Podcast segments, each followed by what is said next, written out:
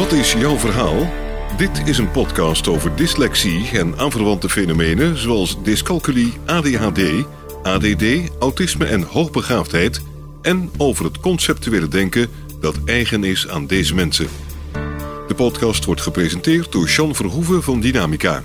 Zij is coach en trainer voor volwassenen met dyslexie en aanverwante fenomenen. Ze gaat ervan uit dat mensen met deze fenomenen allemaal conceptuele denkers zijn. Als je dat weet en weet hoe dit denken werkt, is het mogelijk om een gemakkelijker en succesvoller leven te hebben en effectiever te kunnen functioneren in je studie of je werk. In deze podcast gaat ze in gesprek met mensen die hun eigen verhaal willen vertellen. Een verhaal dat gaat over labels, een andere manier van denken, hun tegenslagen, de voordelen van het conceptuele denken en hun succesverhalen. Sean Verhoeven spreekt uit eigen ervaring. Ze heeft zelf dyscalculie, dyslexie en ADHD. Nou, welkom Lieke Dankjewel. bij deze podcast over dyslexie en het conceptuele denken. En we gaan het ook over ADHD hebben. Daar zit je volop in. Wie ben je? Wat doe je? En hoe oud ben je? Ja. Nou ja, ik ben Lieke dus, 31 jaar. Ik ben begonnen op het VWO. Ik heb industrieel ontwerpen gestudeerd en ik ben op dit moment mijn eigen bedrijf aan het opzetten in het recht om het recht toegankelijker te maken. We gaan beginnen bij je opleiding. Hoe dat eh, gegaan is. Nou ja, ik begin dan dus inderdaad vanaf de middelbare school. In de eerste klas was ik vooral bezig nog met eh, wel ontdekken hoe de middelbare school eh, werkte. En was ik nog een beetje aan het feesten, zeg maar. En zat je op de HAVO, VWO, ja, in, de, MAVO? in het eerste jaar werd dus bepaald of je dan daarna doorstroomde naar de HAVO of naar het VWO.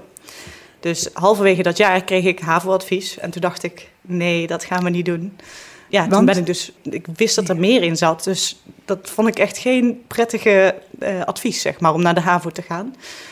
Ik zag dus ook wel gewoon vriendinnen, zeg maar, ja, verder... Iedereen was wel bezig met, van, al met dromen, waar gaan we heen en wat gaan we doen. Ik wilde gewoon naar het VWO. En uiteindelijk heb ik daardoor, door ook wel dat ik graag bij die vriendinnen wilde blijven... wel echt voor het gymnasium ook gekozen of gymnasium, want het was, zij ging naar het gymnasium.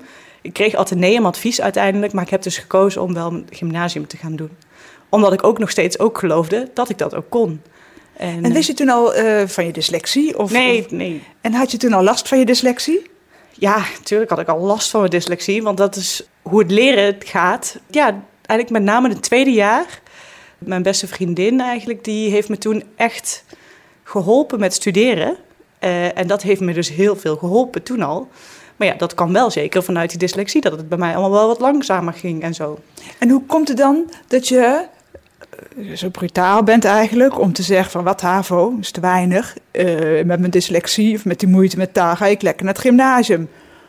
Nou ja, dat is gewoon wat je weet van jezelf. Zit binnenin je, dat voel je van wat je kan. Dat is gewoon uiteindelijk dan een stukje wel zelfvertrouwen, denk ik. Ja, waaruit je weet van dit kan ik en dit ga ik gewoon doen. En drijfveer van ja, ik wil, ik wil, ik wil dit gewoon bereiken. Ja, is het intuïtie? Is het gewoon Ja, van intuïtie. binnenuit? Intuïtie Ja. zou ik zeggen, ja. Intuïtie. Dit kan ik, dit wil ik. Ja. En dat Ja. heb ik altijd gehad. Of ja, daarna dus nog meer, weet je, met mijn studie daarna ook. Maar ja, met ja, op dat moment die keuze van ga ik naar HAVO of naar VWO en of ga ik naar Atheneum of gymnasium, ja, was voor mij gewoon duidelijk. Ik wil dat gewoon. En ja. ja, iedereen die wel zich afvroeg waarom wil je dat zo graag. Maar Ja. ja, maakt niet uit. Ik wil het gewoon. Ik heb Ja. ook daar niet per se een hele expliciete uitleg voor. Dus inderdaad, omdat het dus inderdaad vanuit intu- intuïtie komt. Ja.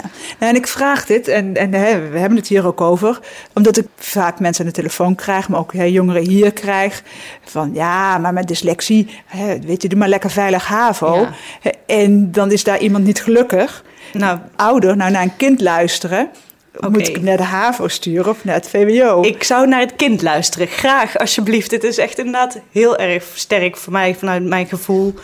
Ik heb juist dat, dat er inderdaad op een gegeven moment... Ik werd dus pas in mijn, op mijn zeventiende... eh werd de dyslexie dus eigenlijk vastgesteld. en in welk we- jaar zat je toen? Dus dat ik dus in de VWO 5, Ja. omdat mijn Frans niet goed liep.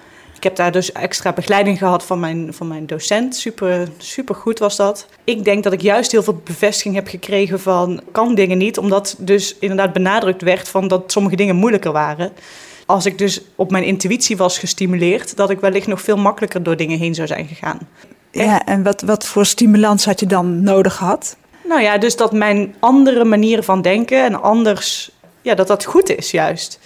Dat dat een kwaliteit dus is, inderdaad. Ja. Ja. In plaats van de stoornis. In plaats van de stoornis, inderdaad. Iets van, ja, dyslexie. Je kan niet, ja, vooral de eerste associatie die veel mensen hebben, volgens mij, is toch nog steeds van, ja, je kan niet ja, spellen en lezen en schrijven. Bij mij, ik heb mezelf wel redelijk dat schrijven zeker aangeleerd, gewoon doordat ik dat gewoon kan handelen, zeg maar. Ja. Eh, maar lezen blijft altijd nog wel een ding wat, nou ja, in een combinatie met ADHD, dat ik lastig daaraan kan beginnen. Maar ik lees tegelijkertijd ook wel langzamer ja, dan de gemiddelde persoon. Maar uiteindelijk, ik hou superveel van lezen en van leren. En ja, ja dat, ik zou graag dat eigenlijk nog meer willen doen. Dat blijft altijd een ding voor mij. En dat is dus ook inderdaad, ja, ik zou dus niet een kind ook stimuleren om, als ze dat in zich hebben, om dat te willen, weet je, dat ze iets Ja. willen. Ja, stimuleer dat gewoon. Ja. En dan kijk hoe je inderdaad, als er, als er inderdaad drempels zijn die er nog overwonnen moeten worden, kun je altijd kijken naar hoe, hoe kun je dan zo iemand ondersteunen. Maar ook weer eigenlijk graag op, op de manier zoals ze ernaar vragen. En dat is ook gewoon niet alles ja, gaat op dezelfde manier Ja. als de ja, meer ja, standaard. Ik weet ook niet hoe Ja, ik het anders moet benoemen, ja. maar standaard weg. Ja. En wat is nou, ik wil leren, ik wil altijd meer. Van de ene kant is het zeer frustrerend, hè, dat het eh, Ja. een aantal dingen niet opschieten. En aan de andere kant wil je wel. Wat, wat is dat nou? Dat je zo graag, dat je allemaal weer meer wil.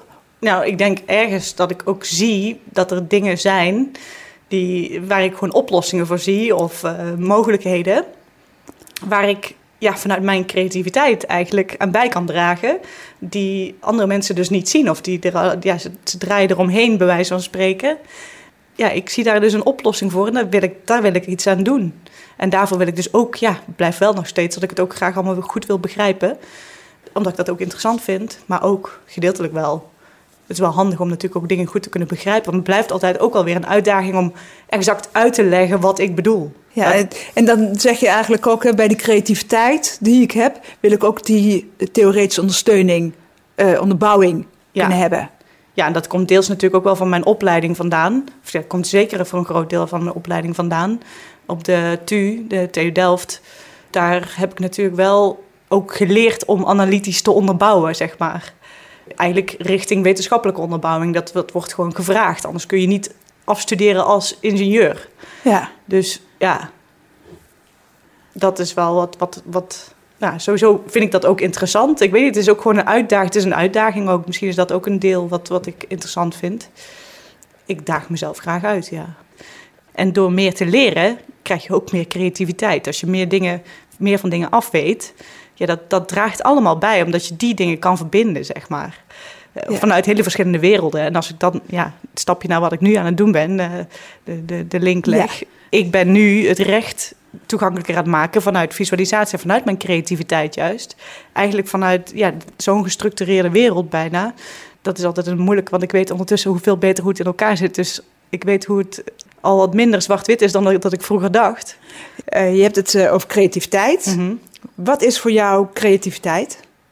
Als dyslect, als ADHD'er, wat is voor jou creativiteit? Altijd weer nieuwe ideeën ja, bedenken en uitvoeren, daarvoor gaan. Maar ook gewoon in het dagelijks leven. Het kan op heel veel verschillende vlakken, zeg maar. Hoe ziet jouw creativiteit eruit als je het hebt over jouw werk? En, Over mijn werk. en laten we beginnen bij eh, wat voor werk doe je precies? Want je hebt het genoemd. Oké, ik ben dus ontwerper, industrieel ontwerper. Ja. Daarbij heb ik altijd gefocust op de menselijke kant. Want eigenlijk is het natuurlijk ja, bij de TU, bij de Technische Universiteit, je- heb je dus een technische achtergrond. Productontwikkeling, dat is eigenlijk de kern van het verhaal. Eh, maar, maar daarachter een het grotere verhaal is dat je bezig bent met innovatie. En hoe zet je nieuwe producten op de markt en nieuwe diensten. En daarbij heb ik me dus ook altijd op gericht op de menskant en de ervaring. En eigenlijk het liefst nog van dus juist de diensten, eh, de, de ontastbare dingen En noem eens een dienst. waar ik ben afgestudeerd. Ja. Eh, Lifeguard, dat is een bedrijf eh, dat gezondheidsprogramma's, vitaliteitsprogramma's moet ik zeggen, op de werkvloer aanbiedt. Oh ja. En dat gaat dus dan over workshops. Dus ze beginnen dan eigenlijk met een, ja, een openingssessie waar bijvoorbeeld Jochem Uitenhagen komt eh, vertellen en inspireren. Ze gebruiken dus dingen uit topsport om dat in het bedrijfsleven toe te passen om ja, je, je energie te managen. Dus je persoonlijke energie. Ja. Dan gaat het over fysieke, mentale en emotionele energie. Nou ja, dat gaat dus eigenlijk allemaal over Iedereen weet wel of hij zich een beetje fit voelt of niet. En of dat beter kan. Um, en welk onderdeel doe jij dan? Want je... Nou, waar ik dan dus naar kijk, is hoe mensen dat ervaren. Ik heb in dat geval dus ook uh, ja, bij bedrijven onderzoek gedaan van die aan zo'n programma hebben meegedaan. Onderzocht hoe ze dus dat hele programma dat Lifeguard aanbiedt, hoe ze dat ervaren. En dan doe je interviews.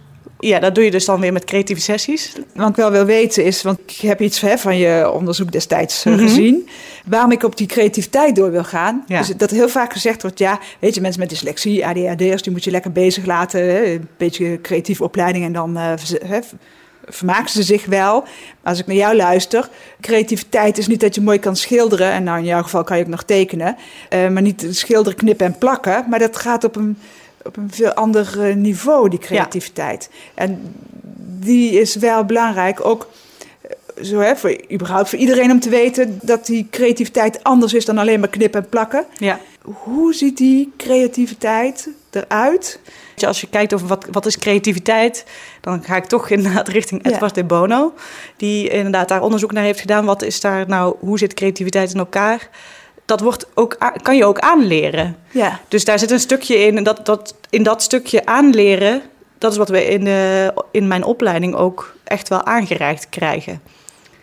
Maar dus zit er nog steeds een stuk creativiteit vanuit mijn kant in, die altijd vanuit een andere blik naar ergens kan kijken. Mhm. En dus inderdaad, dat continu in heel veel verschillende perspectieven kunnen kijken. Dat denk ik wel dat een heel belangrijke kern is van creativiteit. Dat je dingen in verschillende perspectieven kan zetten en dingen aan elkaar kan koppelen die niet zo snel gekoppeld worden. En je had het over um, recht, notabene. Ja. Dan ga je een beetje als dyslect uh, met recht bezig, want recht is taal. Ja. Leg eens uit. Nou ja, uiteraard mijn eigen ervaring met nou ja, ook gewoon gemeentebrieven of... Uh, echt met het recht ben ik zelf niet echt in aanraking gekomen, maar had ik altijd dus een beeld van zwart-wit dat dus was. En uh, regels, en vooral regels, daar hou ik natuurlijk helemaal niet van als uh, conceptueel denken. Want ik wil gewoon mijn eigen pad kunnen gaan en lekker in de vrijheid gewoon dingen kunnen, ja, kunnen doen. Dus regels, daar hou ik eigenlijk helemaal niet van. En dat is het recht. Bestaat natuurlijk alleen maar uit regels ongeveer. Nou ja, dat. En uiteindelijk is het recht veel meer natuurlijk. En dat is waar ik eigenlijk toen naar ben gaan kijken. Maar de drijfveer komt natuurlijk wel vanuit die frustratie dat hoe dat het medium wat het recht gebruikt, en dat is die ingewikkelde taal en een jargon dat ja, de gemiddelde leek toch echt niet kan uh, begrijpen. En zelfs hoor ik van andere juristen die soms nog inderdaad met brieven, juridische brieven of uh, juridische documenten zeggen van nou, dit begrijp ik zelf ook niet wat hier staat. Dat vind ik gewoon vanuit mijn ontwerp inzicht, maar ook vanuit mijn dyslectische kant natuurlijk. Dat ik denk, ik wil dat kunnen begrijpen. Het recht is er voor iedereen. Het is juist bedoeld voor de samenleving, voor iedereen, dat, het, dat de samenleving functioneert. Hoe kun je dus zorgen dat beter ook aansluit voor iedereen eigenlijk? En dan denk ik dus, ik gebruik daar dus onder andere visualisatie bij, dat je dus beeld en taal veel meer koppelt om dingen begrijpelijker uit te leggen. Maar het gaat nog wel verder dan dat, omdat ik dus dan weer, als je kijkt naar het conceptuele niveau, kijk je natuurlijk breder van wat is nu eigenlijk nodig om de inhoud van het recht, want daar gaat het eigenlijk om, die inhoud, om die in een andere vorm te vatten, zodat je dat voor iedereen begrijpelijk kan maken. En kan je een concreet voorbeeld uh, geven? Want ik tel dan denk ik, jee, maar er moeten komen heel veel plaatjes uh, uit voort uit één A4'tje juridische ja, taal. Tuurlijk, dus daar zit ook een uitdaging en dat is dan weer mijn meer professionele kant die ik interessant vind. Vanuit de innovatie, ik ben natuurlijk altijd met innovatie bezig geweest. Dat, dat is de industrieel ontwerpen, gaat echt over hoe innoveer je eigenlijk dus vanuit, dat professionele, vanuit die professionele kant vind ik het interessant om te zoeken naar. Oké, dat is ook een enorme uitdaging natuurlijk om zo'n systeem. Want uiteindelijk moet echt wel om wat ik doe echt helemaal tot zijn recht te kunnen laten komen. Ja, moet er echt wel ook een systeemverandering komen. En ik denk zelf ook dat het ook echt wel er naartoe gaat om wat er allemaal gaande is in de wereld, dat er meer transparantie gevraagd wordt. Überhaupt wordt er al zoveel meer beeld ook gebruikt. Uh, animatiefilmpjes, dingen worden uitgelegd in beeld en, en, en animatie, ja, infographics. Dat is al gaande. En de vraag is waarom het recht niet dat ook meeneemt, zeg maar. Ja, waar ben je op dit moment mee bezig? Met dus kleinere opdrachten en mindset changes, zeg maar. Mindset, Noem mindset. een kleine opdracht. Ja, dus een kleine opdracht is nu voor een advocatenkantoor. eh, Er komt nu nieuwe wetgeving aan, Europese privacywetgeving. Ook door Nederland moet dat onder andere toegepast worden. En daar is dus- privacy, dan hebben we het over Google. Of, ja, eh, bijvoorbeeld, daar gaat ja. het over welke data verzamelt een bedrijf Ja. en hoe gaan ze daarmee om en hoe slaan ze dus die data van jou, dit gaat over persoonlijke data, dus bijvoorbeeld een geboortedatum of je, ja, je naam, data die tot jou persoonlijk te herleiden Ja. vallen. En Dus alles wat je op eh, Facebook eh, eh, zet. ja, foto's kan Ja. ook. maar het kan natuurlijk ook als je het hebt over een zorgverzekeraar of je BSN-nummer. dat, soort, dat soort data kan het ook zijn. Of je postcode, je adres. Als je dus iets bestelt online, dan geef je natuurlijk een heleboel persoonlijke data Ja. weg. Ja. En de vraag is hoe het bedrijf daarmee omgaat, hoe ze dat opslaan, beveiligen. Ja, in principe mag jij dat inzien. Dat is gewoon dus jouw recht. ja. De nieuwe wetgeving die er dus aankomt, die heeft er eigenlijk, dat zorgt ervoor dat, dat bedrijven nog transparanter moeten gaan zijn. En dus nog beter moeten gaan beveiligen. Uiteindelijk zet het daar heel veel ja, consequenties natuurlijk omheen en regels. En dat is best wel ingewikkeld ook voor een bedrijf. Het is best wel een uitdaging. Advocatenkantoren zijn er nu wel mee bezig om daar ook weer dus middelen of tools of workshops of uitleg op een of andere manier te verzorgen. En wat ik dus nu heb gedaan is dus een van die ja, brochures als het ware. Daarvan een eerste stap, dus gewoon een visualisatie van gemaakt. En dat is dan elke keer hoeveel ruimte krijg ik daarvoor? Omdat dus een advocatenkantoor ook dus die stap moet zetten naar innovatie. Ja, dat is gewoon, gaat niet van de ene op de andere dag. Dus het is nu vooral dus visualisaties maken, bepaalde juridische onderwerpen duidelijker uitleggen. Eh, algemene verordening gegevensverwerking. De GDPR is de General Data Protection eh, Regulation, als het goed is. En het is iets waar we allemaal mee te maken hebben. Ja.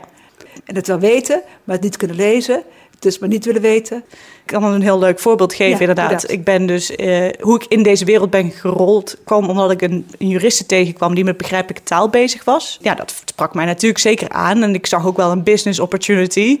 Daarmee hebben we de privacyverklaring van Facebook hebben we dus aangepakt om die toegankelijker te maken. Want inderdaad, op Facebook, daar zet je natuurlijk ja, een heleboel persoonlijke informatie op. Als je een foto deelt, een foto is hartstikke gevoelige informatie in principe. En de vraag is hoe Facebook daarmee omgaat. Dus wij hebben dat toen aangepakt om dat op een andere manier te ontwerpen. Dus daarbij hebben we ook weer opnieuw onderzoek gedaan met hoe gaan mensen nou eigenlijk om met privacy op het internet. En dan komt er natuurlijk sowieso uit heel veel mensen. Het, blijft, het is een heel complex en abstract onderwerp, privacy. Dus zeker als je het over digitale, digitale privacy hebt, zeg maar. Vanuit die inzichten, uit het onderzoek, hebben wij concepten, prototypes gemaakt en dat weer getest. En uiteindelijk een, ja, een versie uitgewerkt die toegankelijk en begrijpelijk en visueel dus was. Wat maakt nou dat je je daar druk om maakt, om die privacy? Ja, mensen kunnen inderdaad de gevolgen niet overzien van wat kan er misgaan als al jouw data ergens ja, openbaar ja, te vinden is. Natuurlijk kan daar ontzettend misbruik van gemaakt worden. En dat is wat ook gebeurt. En dat is precies ook waarom er wordt gezocht naar hoe kun je dat beveiligen. Kan je dat nou ook nog vanuit je dyslexie, vanuit het conceptuele denken uitleggen waarom je daarmee bezig gaat? Kijk, ik ben natuurlijk eerst voor mezelf ook als freelancer gaan werken. Als eerste, voordat ik begon, toen was natuurlijk als eerste ook heel van... oh, ga ik dat doen met administratie en belastingdienst en weet ik veel wat allemaal. Die dingen, die zijn allemaal... Ja, is dat gewoon een overwhelming iets geweest? Van dat iets van waar ik niet goed in ben. En dat ik bang ben dat ik het niet goed doe. Omdat ik het ook voor een deel ja, niet misschien helemaal begrijp. En dat is dus mijn drijfveer ook, ook in het recht, Ja. om dat begrijpelijk te maken vanuit mij persoonlijk. En omdat ik weet dat ik echt niet de enige ben die dat heeft. En dan ben ik dus nog inderdaad slim en opgeleid en heb ik de middelen om dat in te zetten, om dat inderdaad toegankelijk te maken. Dus dat is precies waarom ik dat, of ja, één van de redenen waarom ik dat doe. Je, je bent zelfstandig ondernemer, hè? Waarom Mhm. heb je daarvoor gekozen? Ja, gedeeltelijk is dat dus ook weer intuïtie. maar eh, zeker omdat ik dan de vrijheid heb en de ruimte om eh, mijn werk zo in te richten zoals het beste werkt voor mij. Eh, ik heb toch ook altijd het gevoel gehad in, in heel veel, ja, net zoals met studeren ook al, ehm, maar ook in werk, in organisaties, ja, dat ik toch niet helemaal. Ja, het voelt alsof ik dan in een soort hokje moet een- of een soort bepaald proces moet functioneren. Waar ik gewoon dus niet al mijn ruimte heb om me helemaal mezelf te kunnen zijn. Of mijn beste zorgen voor mijn eigen structuur. Waar ik het beste in functioneer. Ja. Dat is een van de dingen. Wat ik zie, want dat is natuurlijk ook een ding. Het lukt me niet altijd om helemaal goed in woorden dus uit te leggen wat ik zie en wat ik, wat ik, wat ik als mogelijkheden zie omdat als je dat niet goed kan toelichten, ja, dan wordt er natuurlijk ook niet per se gehoor aan gegeven. Je moet dat wel echt kunnen overbrengen.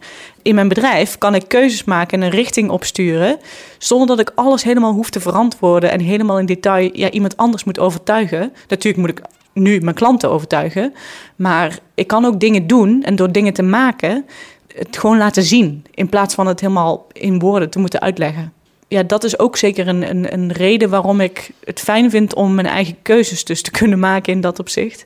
Uh, doordat ik zelfstandig ben en mijn eigen bedrijf opzet. Ja, hè, om de overstap te maken naar. Hè, recentelijk ben je bezig geweest met die uh, eh, ADHD. En je hebt het over eigen structuur geven. Maar hè, wat ze zeggen is: mhm. ADHD'ers kunnen geen eigen structuur geven.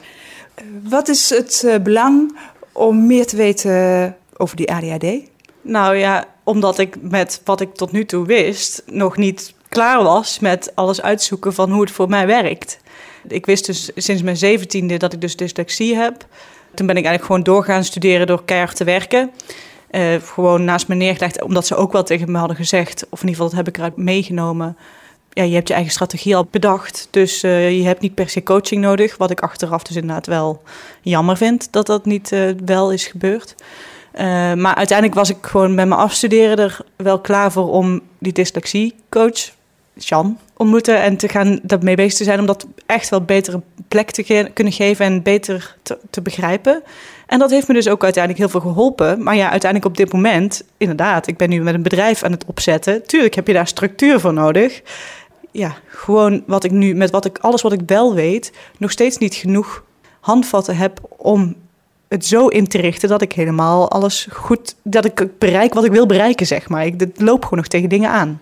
En hoezo is dat ADHD?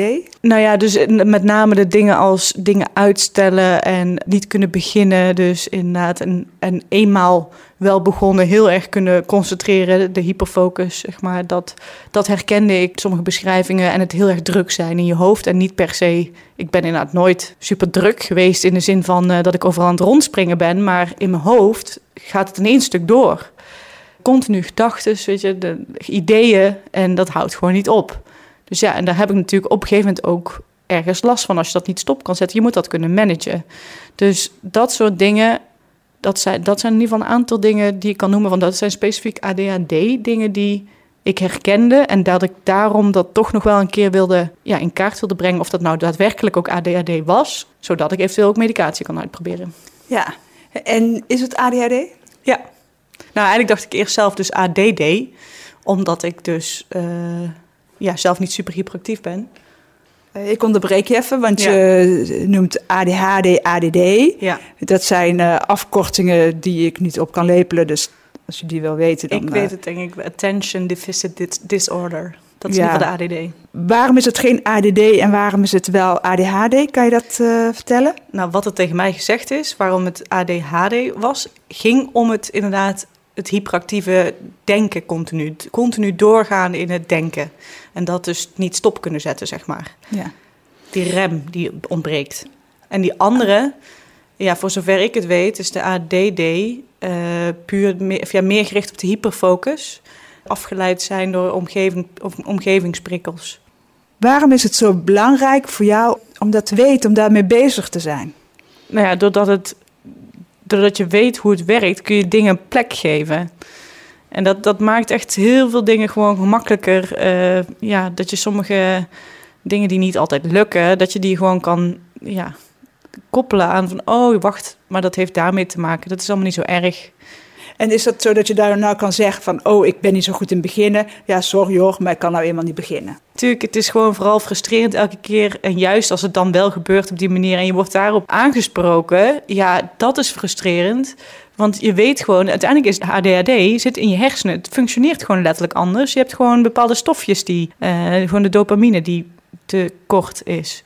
Ja. Dat is gewoon letterlijk verschillend bij de gemiddelde persoon, zeg maar. Die heeft dat niet. Dus dan kun je wel zeggen uh, dat het een soort van aanstellerij is, maar dat is het niet. en wat levert het dat op, hè? dat je dat weet dat het nou geen aanstellerij is? Ja, rust dus uiteindelijk. Je kan het een plek geven, dus het geeft rust en handvatten op een andere manier mee om te gaan. En daarmee dus ook dat uitstelgedrag kan verkorten. Ja, nou, zover ben ik misschien nog niet. uh, of anders, anders ernaar kan kijken. Nou ja, kan rust, er wel anders naar kijken. Dat is wel, ik, ik ben nu in het proces van dat ik steeds meer dingen tegenkom van oh, wacht, wat ik hier aan het doen ben, dit is dus misschien wel gewoon die ADHD. Terwijl ik het vroeger, ben ik mezelf daar gewoon keihard voor aan het afstraffen, dat ik dat niet goed doe. Ja, precies. Dus het stoppen met afstraffen. Ja. En dat geeft rust. En als er rust is, ja. dan is er meer helderheid. Ja, en dan kun je gewoon echt je kwaliteiten naar boven laten komen.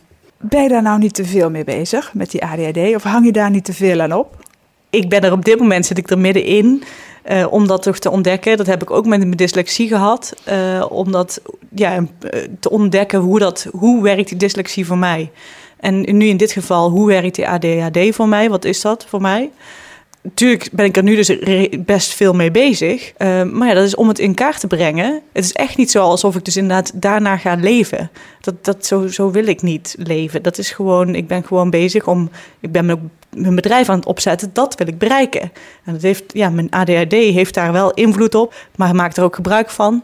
Ja, uiteindelijk is het daarom dus handig om te weten hoe het in elkaar zit. Dus ja, ik ben er ook zeker veel mee bezig. Op een positieve manier, vind ik dan. Om, het, om jezelf te leren kennen. Je zit nu midden in het proces ja. ADHD. Ja. Wat zijn de volgende stappen? Nou ja, dus medicatie uitproberen. Omdat ik denk dat dat nog wel kan helpen. In ieder geval in eerste instantie om even de structuur te creëren die me nu even niet lukt, zeg maar. Wel mooi dat je dat zegt, want dus straks noemde je in je eigen bedrijf. Je hebt een eigen bedrijf omdat je je eigen structuur neer kan zetten. Ja. En je zegt dat je niet kan beginnen en niet af kan maken. Ik ken je nou al uh, vier, vijf, zes jaar. Ja. Mijn indruk is, is dat je zoveel produceert en zoveel doet. Ja. En toch vind je, is het niet genoeg. Nee, ja, ik weet dat ik nog niet eruit haal wat erin zit. Dat is mijn intuïtie. Ik weet dat ik nog niet op dat punt zit. Ga je medicijnen slikken om het perfect te zijn? Of ga je het doen om het jezelf gemakkelijk te maken? Nee, wel om het mezelf gemakkelijker te maken, inderdaad. Ik bedoel, het is gewoon zo dat ik eigenlijk altijd tegen, tegen medicatie ben geweest. Maar dat ik nu dus zoiets heb van, nou, oké, ik ben er nu klaar voor om dat uh, toch te gaan proberen. Want misschien dat het toch wel ook ergens kan helpen. En dus makkelijker maken, ja. Ja, en waarom ben je er tegen geweest? Ja, omdat ik dus altijd vanuit mezelf dingen doe. Ik doe alles vanuit mezelf. Alles wat ik heb, alle positieve dingen, die komen uit mezelf. Alles wat ik heb bereikt, zeg maar. Dat, dat heb ik altijd zelf gedaan. Dus waarom heb ik medicatie nodig? En zeg je daarmee ook van, um, nu weet ik wie ik ben... en nu durf ik het aan om te kijken wat er nog meer is? Ja, wellicht dat ik dus wel ook erg dus bepaalde dingen betere plek heb kunnen geven... waardoor ik het dus inderdaad ook dit soort dingen makkelijker bij kan pakken, zeg maar, om dat uh, uit te proberen. Uh, zijn er nog dingen die je verteld wil hebben? Tip voor uh, zelfstandige ondernemers? Geloof in jezelf en maak gebruik van wat je kan. En dus met name ja, laten zien wie je bent, gewoon. Ja. ja dus wat je zegt, geloof in jezelf. Ga op zoek naar wat je kan, wat jouw manier van werken is. Ja. En geloof in jezelf. Ja, en ook als ik dan over nog over zelfstandige ondernemers, inderdaad, met name vanuit mijn juridische kant nu, voor, voor zover ik, ja, die heb ik toch wel ergens nu een beetje, uh, denk ik wel, zorg dat je er naar vraagt wat je nodig hebt. En je weet, je hebt gewoon zoveel rechten en maakt gebruik van je rechten. Dankjewel. Graag gedaan.